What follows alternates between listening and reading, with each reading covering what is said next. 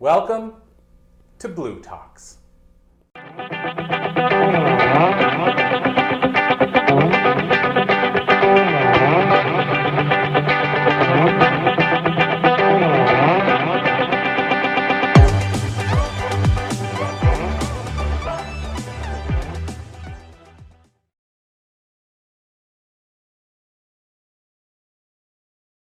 Dr. Shellie Hipsky.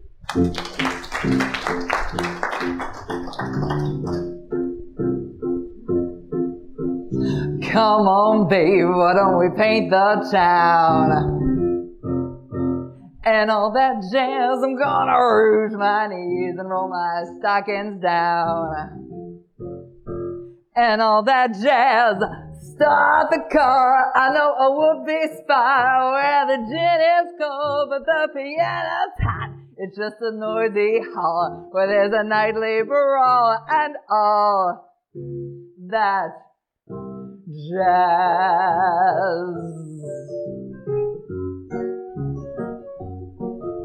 We'll slick your hair and wear your buckle shoes.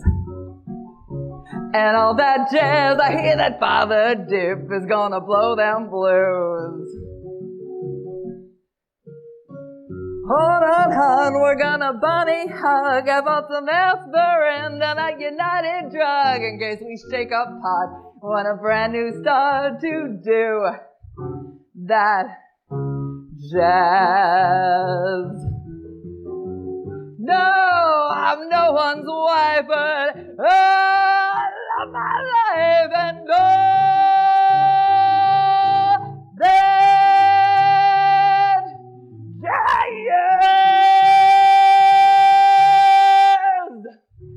jazz. So I am obviously a performer of sorts. I started at four years old when my mother ran the local theater. My dad was a doctor, my mom ran the theater, and when they needed a kid, they just put me out there on the stage. So I became very comfortable being in front of audiences. And I've had a very blessed career. I've been able to speak at places like Pepperdine University in front of over a thousand people and at Passions for Profits in the Hollywood area. But I want to take you sort of on a journey with me to look at the different hats of being an entrepreneur and of being a woman because that is who I stand for. I stand up for so many women internationally. And I just sort of like to take you on that journey. Are you ready to go on that journey with me? Yes? Woo! Awesome. okay, so I started off as a teacher. So I had kids that were special needs, went on to then become a professor at a, a wonderful university. And then I got my tenure, and about halfway through, I met an incredible woman, and her name was Clarell. I was doing a interview on a podcast, and I was doing the interview, and the gentleman that I was doing it with said, "You know what? We have to re-record." And I was like, "Oh, I don't want to re-record," but I I was okay with that. He said, "Before we re-record this, before we re-record the radio show, I want you to meet this woman, Clarell." And I was like, "Okay." So I call her up one day, and we're talking, and her story was so powerful to me. You know, you, when you hear one of those stories that just kind of like punches you in the gut. She was talking about having a brain aneurysm, and she was a single mom of three. And I just, like, the tears just started coming down my face. And I put my phone down, I put it on speaker, and I grabbed my laptop and I just started typing like a mad woman. Like, I could not stop typing. And after she was done talking, I said to her, I said, Clarell, are there other people that have stories like this? And she said, Yes, and you should be the one to tell him. So when I went to re record with that radio show, he's doing the countdown. It's like three, two, and before he said we're on, he, I said, Has anyone recorded these, taken these stories and put them into a book? And he said, No. And I said, When you do, I need to be the author, and we're on. So we were on. I get an email the next week. It's a national television show. He's on the national television show, and he says, Dr. Shellie Hipsky of Robert Morris University is going to write Ordinary People, Extraordinary Planet. And that was my first foray into really writing these inspirational stories of different people in their lives. I then went through getting to do some really fantastic things. I had a television show, Inspiring Lives with Dr. Shellie. Dawn Diaz is in the audience here, and she was actually on my television show. Um, but back in the day, it was I was very driven by these different stories, stories of people that had overcome obstacles in their life, like John Diaz, who went through domestic violence and then went on to create Milagros Day Worldwide to help others that had gone through domestic violence. I gathered up those stories, and then I was hit with the news that I needed to go through a divorce. I had a three year old and a five year old, and I was living this very full life of being a tenured professor and also doing this television show that I absolutely loved. And I had to pivot. How many entrepreneurs in here have had to have pivot, particularly in the last couple years? I'm seeing a lot of hands going up. So I pivoted and I did Empowering Women Radio. And that was a, a, major game changer for me because I was able to do it with my kiddos taking a nap in the other room. I was able to take care of them. I was able to still do the professor stuff. And I was collecting so many beautiful stories. All told throughout my career, I've had over a thousand interviews. But those stories that went into common threads ended up leading me to Paris. And as I was in Paris, I was walking along and going into little cafes and getting to do my writing. Writing for me was a way of getting these stories out into the world. And I remember that when I got back from Paris, I was able to sort of take that hat off and put my research hat back on. When I put my research hat back on, I was looking at all these stories. I had so many, so many stories. And there was one day when I just couldn't figure out, couldn't figure out what it all meant. Why was I interviewing so many incredible women, uh, over I mean, hundreds of women at this point, that, that had these things? And I went to my daughter's paint kit and I grabbed a big sheet and I threw it down on the floor and I grabbed her paintbrush. It was, meanwhile, it's like three o'clock in the morning, okay? So I'm, I'm that person. I'm painting and I just, I just painted three words. And the first was inspiration. It's like, okay, go and pick a different color. Empowerment. Another color. Balance. And luckily, I was I was going through the divorce at the time, so he wasn't living there. So I took the the sheet and I threaded it through my my curtain rod, and I looked at those three words. I was like, you know what? It's not just a book.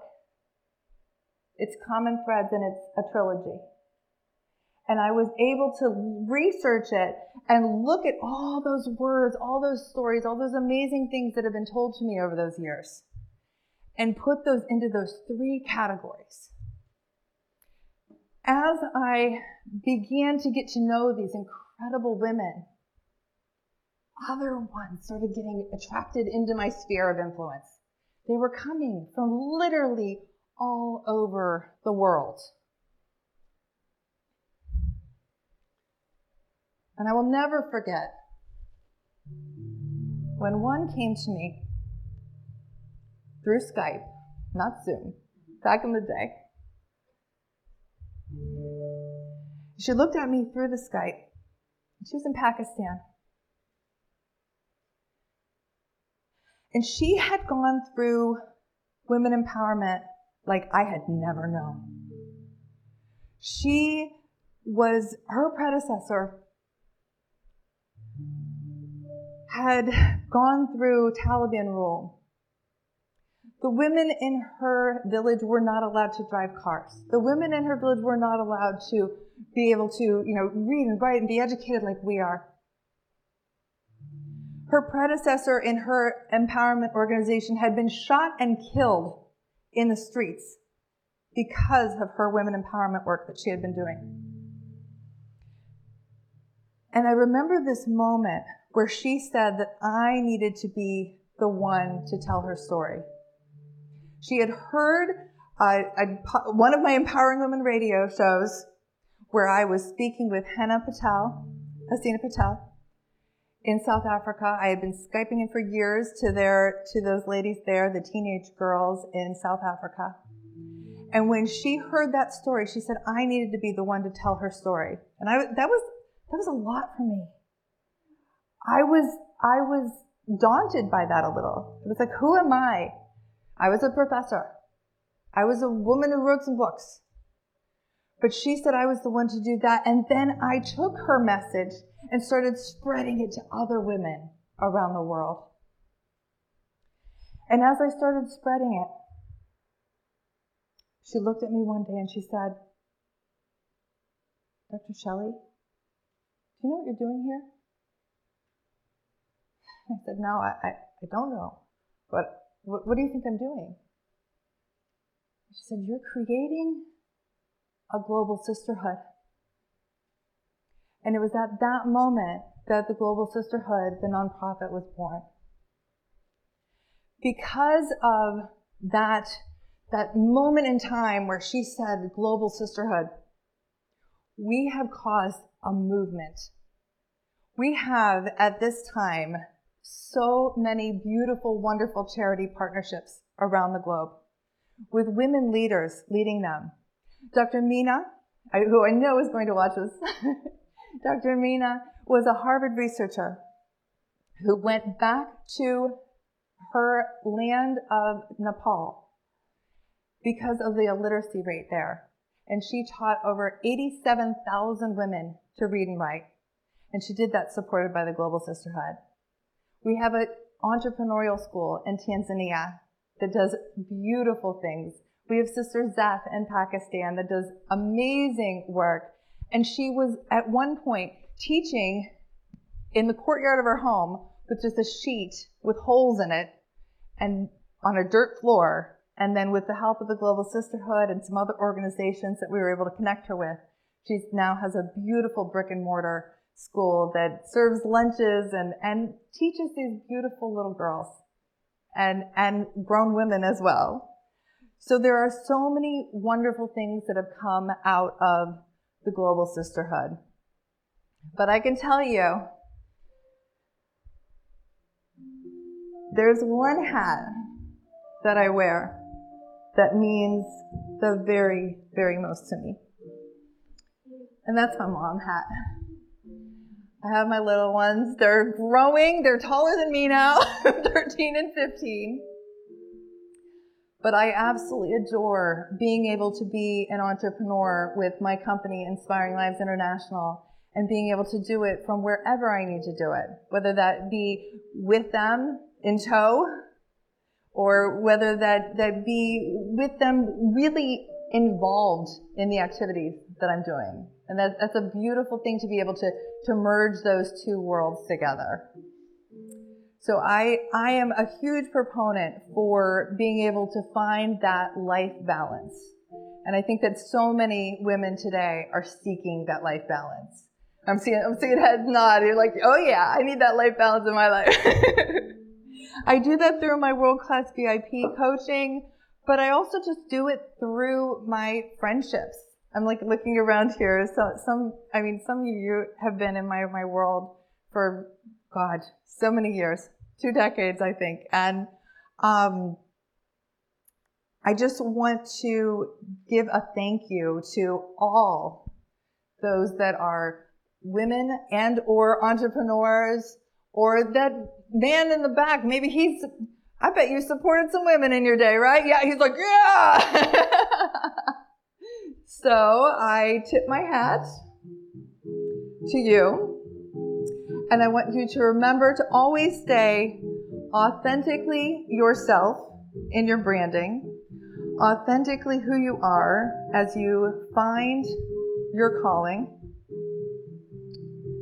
And remember that it's not always that serious, right? You don't always have to be buttoned up in a suit. That's why my book, Ball Gowns to Yoga Pants, did so well because we are at a time in our lives where we don't have to look like everybody else. We don't have to do it like everybody else, right? So just remember that life is a cabaret. What good is sitting alone in your room? Come hear the music play. Life is a cabaret, old chum. Come to the cabaret. Put down the knitting, the book, and the broom. It's time for a holiday. Life is a cabaret, old chum. It's only a cabaret, old chum. And I love a cabaret.